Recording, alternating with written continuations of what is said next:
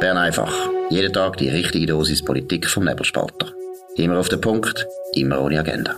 Der Podcast wird gesponsert von Swiss Life, ihrer Partnerin für ein selbstbestimmtes Leben. Das ist die Ausgabe vom 23. August 2022. Dominik Feusi und Markus Somm. Ja, der Gerhard Pfister hat sich heute in der Tamedia Zeitung geäussert, ein paar interessante Sachen gesagt. Dominik, was ist vor allem aufgefallen? Ja, er führt weiter, was er schon seit ja, mehreren Monaten so ein bisschen, äh, auch immer wieder in Interviews auch bei uns sagt. Er sieht die Welt eingehen in eine neue Zweiteilung zwischen Autokratie und Demokratie. Und darum müssen wir, müssen auch die Schweiz, China und Russland entschiedener entgegentreten. Er würde das ja auch gern machen, indem er die Neutralität nicht mehr ganz so sieht, wie wir sie bis jetzt gesehen haben. So ein bisschen, er findet Waffenlieferungen, findet er gut. Er findet in, in der Ukraine wird äh, die Schweiz verteidigt. Und ja, es ist noch, es ist noch verrückt, oder? Weil er, weil er so ein bisschen von dem Kampf der Systeme redet. Und ich teile ein Stück weit ja die Ansicht, dass es da eine neue, eine neue Zweiteilung von der Welt gibt. Aber die Frage ist, was die Schweiz gescheiterweise daraus macht. Autokratie ist meiner Meinung nach eben so ein neues Buzzword wo ich finde, ist eigentlich nicht ganz äh, ja, berechtigt, weil die Autokraten gibt es schon lange, die haben uns früher noch gar nicht gestört. Es geht konkret wirklich nur um China. China ist die grosse Herausforderung. Russland wäre eigentlich nicht unbedingt die grosse Herausforderung gewesen, aber ist jetzt, wie sie einen Krieg angefangen haben. Und zweitens finde ich auch, es ist nicht ganz wahr, dass China und Russland völlig miteinander ko kooperieren und so weiter. Also ich finde ein bisschen so der, der pseudo-neue kalte Krieg, wo man entlang der Autokratie, Demokratie Linie führt, finde ich falsch, sondern es ist, es ist der Westen, wo offensichtlich allein bleibt. Das sieht man jetzt sehr gut bei dem Ukraine-Krieg. Und es ist China, wo in sehr vielen Kontinenten langsam vordringt. Und wenn man von Autokratie redet, wo uns interessiert, ist eigentlich nur China, muss ich sagen. Ja, ich könnte mir vorstellen, dass der Gerhard Pfister dir sogar zustimmt, oder? Äh, auch ohne, vielleicht, manchmal will man ja den, den, den Elefant im Raum nicht benennen, aber natürlich geht es um China. Und, aber ich habe erst dann Mühe, wenn er sagt, man müsse sich auf, Zitat, Wohlstandsverluste einstellen. Ich glaube eben, das ist der völlig falsche Weg. Man muss, im Gegenteil, wir müssen nicht irgendwie Sanktionen ergreifen gegen China, wo in China nicht viel bewirken, eventuell das Regime sogar noch stabilisieren, wie der Rainer Reichenberger ja sehr gut aufgezeigt hat, ähm, auch bei uns äh, sondern oh, wir müssen schauen, dass wir, und, und wir vielleicht noch Schaden hätten, oder, weil wir uns selber äh, ins Knie schiessen. Im Gegenteil, wir müssen mehr Wirtschaftswachstum haben. Wir müssen die Menschen überzeugen, dass unser System besser ist, weil es mehr Wohlstand, mehr Innovation und, wenn es darauf ankommt, auch mehr militärische Macht äh, produziert. Darum glaube ich, äh, ja, es gibt vielleicht so einen Fight zwischen der freien Welt und China, aber nicht im Sinn von, dass wir irgendwie den Sanktionen ergreifen und uns noch schadet. Ja gut, vor allem finde ich, also das muss man ja jetzt einfach langsam zugeben. Man hat jetzt das gesehen bei Russland, die Sanktionen haben nie das erreicht, was man sich erhofft hat. Und wir haben eben, wenn man jetzt schaut, die ganze Diskussion um Strompreise, Gaspreise und so weiter. Es ist also sehr offen, wer jetzt da am meisten unter Druck gesetzt wird durch die Sanktionen. Wir selber, der Westen oder eben Russland. Am Verhalten von der Russen hat es überhaupt nichts geändert. Im Gegenteil, auch das hat man eigentlich von Anfang an können ahnen. Von dem her finde ich völlig klar, also wenn China jetzt äh, es geht ja auch immer um die Frage, was passiert, wenn Taiwan angegriffen wird, dann habe ich das Gefühl, ja, Sanktionen, das nützt gar nichts, bei China sowieso nicht, weil China ist noch viel wichtiger und stärker wirtschaftlich und noch viel mehr vernetzt mit der ganzen Welt. Das ist gar nicht mehr eine Frage. Aber was ich noch einen wichtigen Punkt finde, ist da, wo du sagst, oder? Es geht nämlich genau um das. Die Konkurrenzfähigkeit vom Westen, die muss sich erhöhen. Die Chinesen oder auch die Russen haben, und das ist mein Eindruck, haben sehr viel Respekt verloren vor dem Westen. Und warum? Weil wir uns beschäftigen mit der Frage, gibt's Mohrenköpfe? Dürfen wir Dreadlocks tragen? Sollen wir uns alle unsere Kraftwerke in die Luft sprengen und dann irgendwo von Sonne und Luft leben? Es ist doch die totale politische Dekadenz, wo Chinesen und auch die Russen dazu verführt, Blödsinn zu machen, Provokationen zu machen, weil sie uns natürlich einerseits völlig unterschätzen. Da bin ich absolut überzeugt. Das zeigt der Ukraine-Krieg auch.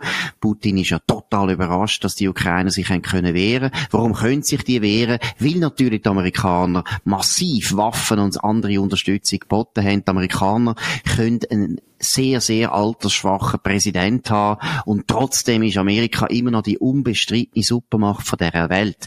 Aber Chinesen haben den falschen Eindruck bekommen und der falsche Eindruck bleibt. Und teilweise tun wir ja auch unsere eigene Konkurrenzfähigkeit durch sehr viele linke Fantasien untergraben. Und da, da müssen wir Hausaufgaben machen. Da wäre viel wichtiger. Und wenn es darum geht, Kampf gegen die Autokratie. Nein, wir haben keinen Kampf gegen den Iran. Der Iran ist ein grusiger, äh, faschistischer Staat, aber wir haben mit dem Iran direkt jetzt nicht viel zu tun. Aber China ist ein Problem. China ist ein Problem, wo uns wirklich muss kümmern, aber sicher nicht mit Sanktionen, sondern wir müssen den Wettbewerb aufnehmen. Wir müssen den Chinesen zeigen, dass wir nicht nur viel freier sind, viel rechtsstaatlicher sind, viel demokratischer sind, viel toleranter sind. Nein, wir müssen zeigen, wir sind auch viel leistungsfähiger in jeder Beziehung, wir sind viel innovativer und so weiter. Und an dem kranken heute in der, in der Schweiz oder in Europa. Im Gespräch, im Interview zwischen den Tamedia-Journalisten ähm, und dem Gerhard Pfister geht es dann natürlich eben nicht um das, also die Frage, wie man wirtschaftlich den, den Kampf gewinnt, sondern wie sich die Schweiz soll verhalten, falls es zu einem Krieg oder einer Auseinandersetzung kommt. Und dann ist die Frage natürlich sofort im Raum, und was ist mit der Neutralität, Gerhard Pfister? Er ähm, tut sich dann ein bisschen winden. Ähm, ich finde das noch spannend.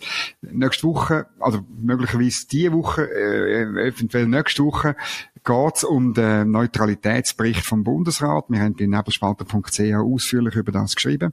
Und er sagt dann, ja, also er fände, ähm, Neutralität muss letztlich der Bundesrat mehr oder weniger im Einzelfall äh, leben und verantworten auf der Basis der Bundesverfassung. Also ein bisschen, er tut sich da nicht fest festlegen, wie er es will haben. Ich glaube, das hätte er auch schon anders gesagt, insbesondere im Anwendungsfall Ukraine.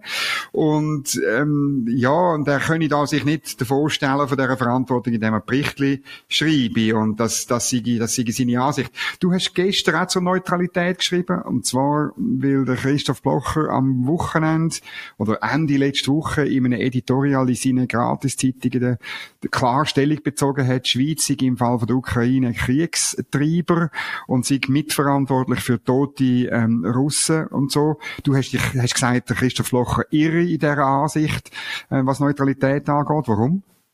Er sagt nicht Kriegstreiber, er sagt Kriegspartei, aber das ist ein relativ ja. starker Ausdruck. Ja, grundsätzlich finde ich, Recht hat er, dass wir natürlich die Neutralität eindeutig geritzt haben. Man kann auch sagen, wir haben sie gebrochen.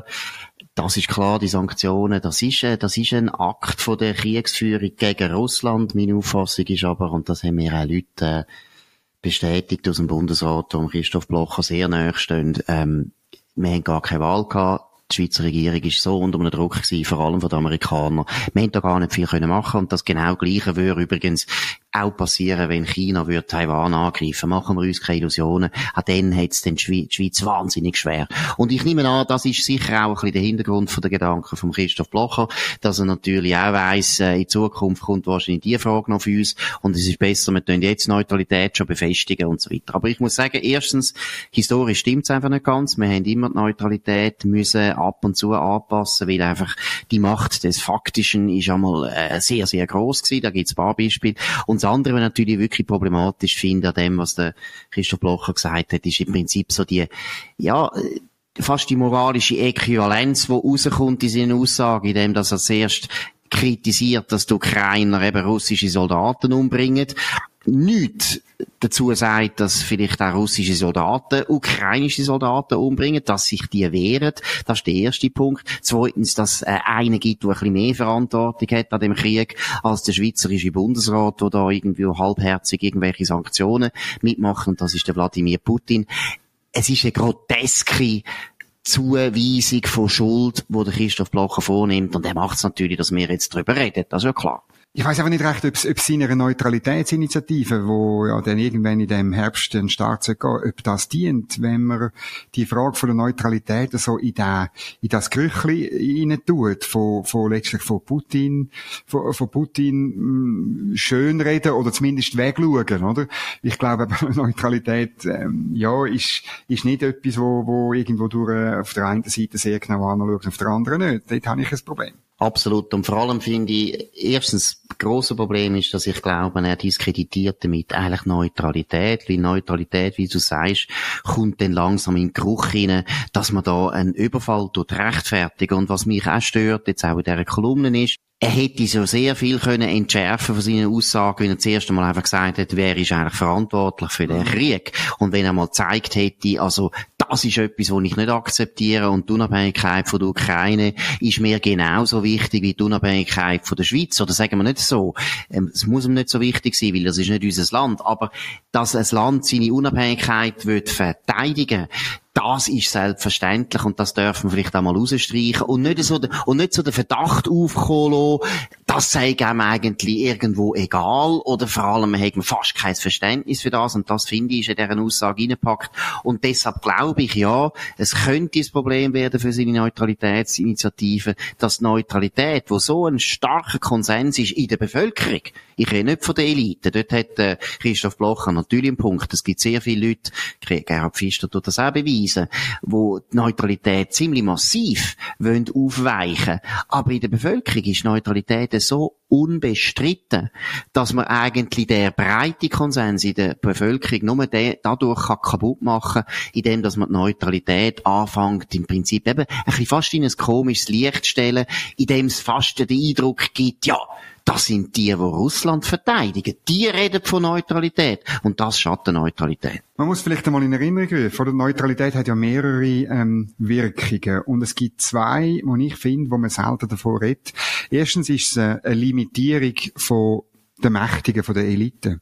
Man kann man kann es drehen, wie man will. Oder die Außenpolitik ist ein Politikbereich, wo der Bundesrat, wo Diplomaten ähm, und, und dann nachgelagert das Parlament viel mehr Einfluss haben als die breite Bevölkerung. Und Neutralität bindet, tut irgendwie wieder Handlungsspielraum einschränken. Das ist die erste Funktion, die man wenig gehört. Und die zweite Funktion ist ähm, vielleicht heute nicht mehr ganz gleich so wichtig, aber die ist wahnsinnig wichtig gewesen im 20. Jahrhundert. Es ist eine Funktion, dass die Schweiz zusammenbleibt. Ähm, schon 1871 im Deutsch-Französischen Krieg, ganz stark im Ersten Weltkrieg, auch im Zweiten, hat Neutralität Bedeutung gehabt, dass die Schweiz ähm, bei sich bleibt und nicht zu der einen oder der anderen lehnt, irgendwie Sympathie empfindet oder vielleicht sogar Unterstützung ähm, leistet.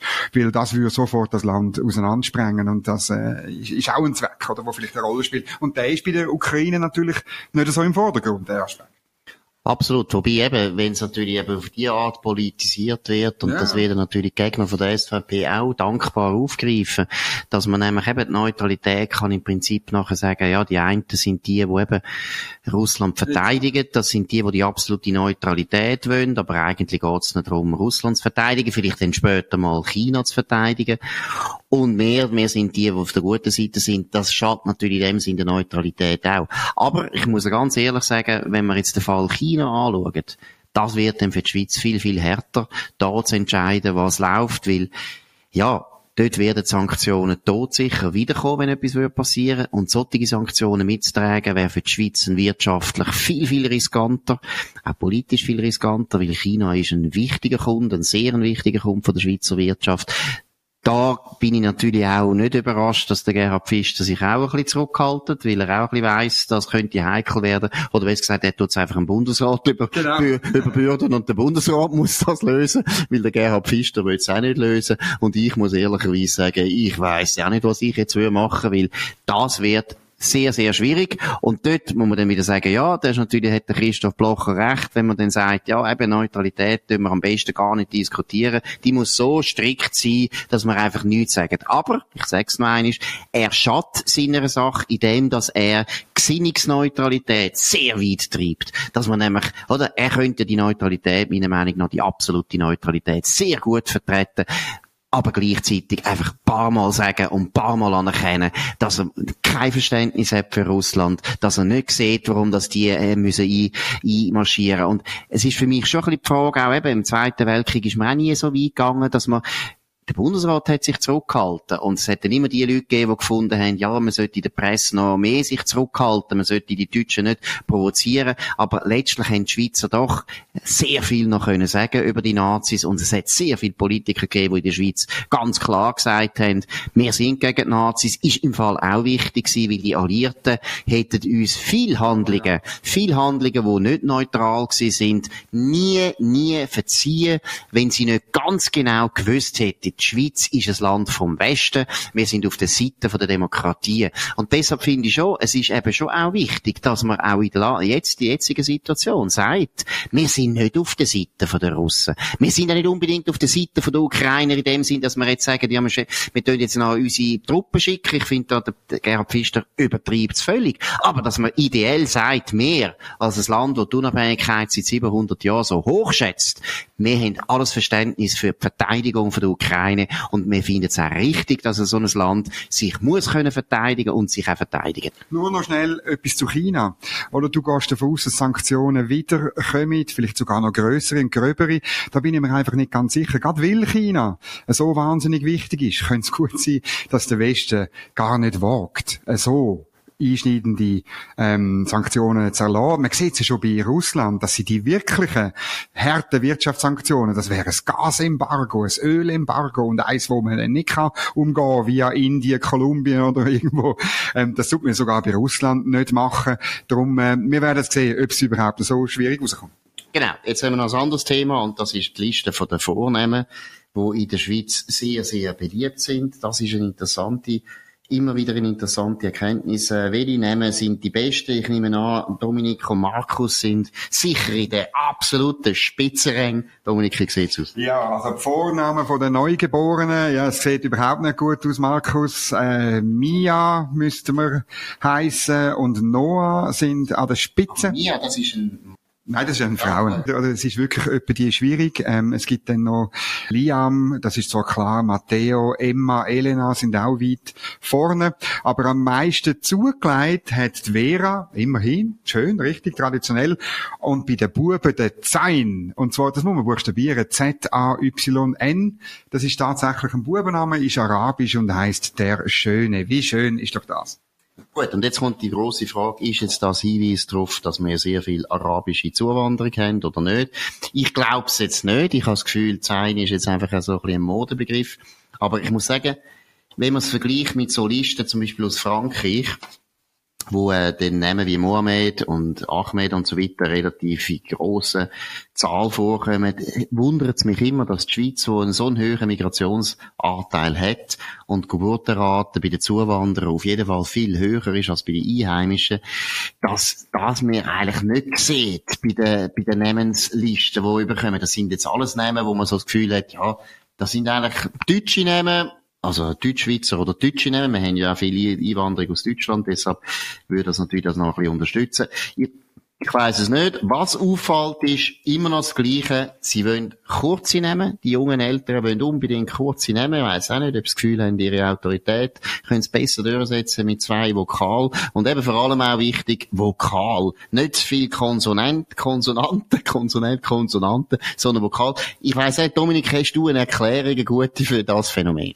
Ja, es, es, mich erinnert so ein bisschen an Kulturallaut von meinen Kindern, die ganz klein sind, oder au, äh, oder es ist wirklich, es ist eigentlich letztlich ein, ein, ein, ein Verlust und es ist durch einfacher auszusprechen. Aber ähm, so Namen wie, wie Liam und, und Mia und, und letztes habe ich gehört äh, Moana und, und Nalu. Das ist natürlich, wenn denn, wenn denn die mal nicht mehr kleine, herzige Kinder sind, ist das komplett Bullshit. Ich habe noch schnell nachgeschaut und leider, Markus, ich muss dir mitteilen, unter den besten 200, also besten, hat nichts mit Best zu tun. Oh, unter den häufigsten 200 Namen, Markus kommt gar nicht vor. Und Dominik kommt vor auf Platz 176 immerhin. Also, das Christentum ist auf dem Rückzug. Markus, einer der wichtigsten christlichen Namen, die es überhaupt gibt, äh, kommt gar nicht mehr vor. Ganz schlimm. Ich habe noch eine kleine Theorie wegen der Konsonanten und der Vokal. Ja, oder früher hat man ja über Heinrich getauft. Ja. Oder Friedrich. Und alle haben gewusst, das ist nachher der Heiri und es ist nachher der Fritz. Ja. Oder der Heini oder der Heinz und so weiter. So muss man natürlich schon auch zugeben, dass auch früher noch Tendenz da war, dass man eigentlich kurze Namen lieber gehabt hat. Man hat sich aber noch nicht getraut, kurze Namen zu wählen. Man hat es dann selber verkürzt. Oder am schlimmsten ist ja, du kennst das gut, im Kanton Bern, wo ja kein Name so bleibt, wie er eigentlich denkt ist, oder? Denu und, also, sie tun ja jeden Namen tun sie verbernern, einbernern. Das hast du gesagt. Nein, einbernern ist ja eine gewisse Stärke von dieser Kultur. Aber das geht natürlich mit Nalu, Balu, Schnalu, Nalu, Halu geht's eben nicht mehr. Und es könnte sein, dass das ein bisschen das Motiv ist, dass die Leute nicht mehr wollen, dass eben nachher heisst irgendwie, äh, das Anneli oder der Heiri oder ich weiss nicht was. Aber weißt, du, das ist eine Fehlüberlegung, weil es hast viel mehr Freiraum, wenn dein Taufname eben ein Ort, ich sage jetzt ordentlicher, lange und eben sauberer Name ist, wo dann verhunzt wird, dann kannst du immerhin erstens auf allen Dokumenten, steht nicht irgendwie Henne oder, oder Danu, das ist ein Vorteil, und zweitens kannst du auch später dann mal selber, kannst du deinen Namen, äh, deinen Rufnamen, wie man dir sagt, kannst sagen, ich bin nicht der Danu, sondern ich bin der, der, der Dani oder so irgendwie, du kannst es selber bestimmen, hast mehr, mehr Freiraum, also man sieht auch da, die individuelle Freiheit ist auf dem Rückzug. Genau, und du siehst, das ist eben typisch die Wirkung von der Helikoptereltern, wo einfach ihre Kinder wirklich sogar bei der Namensgebung, ihr wollt im Griff haben, im Griff haben, das kann Noah, kann man nicht anders aussprechen als Noah. Sie haben das letzte Wort und niemand kann sich wehren gegen den Noah oder Nöli sagen oder Noi oder ich, ich kannst nichts mehr machen, geht nicht. Gut, in dem Sinn, das war Bern einfach von dem 23. August 2022, Toni Feusi, Markus Sommer auf nebelspalter.ch.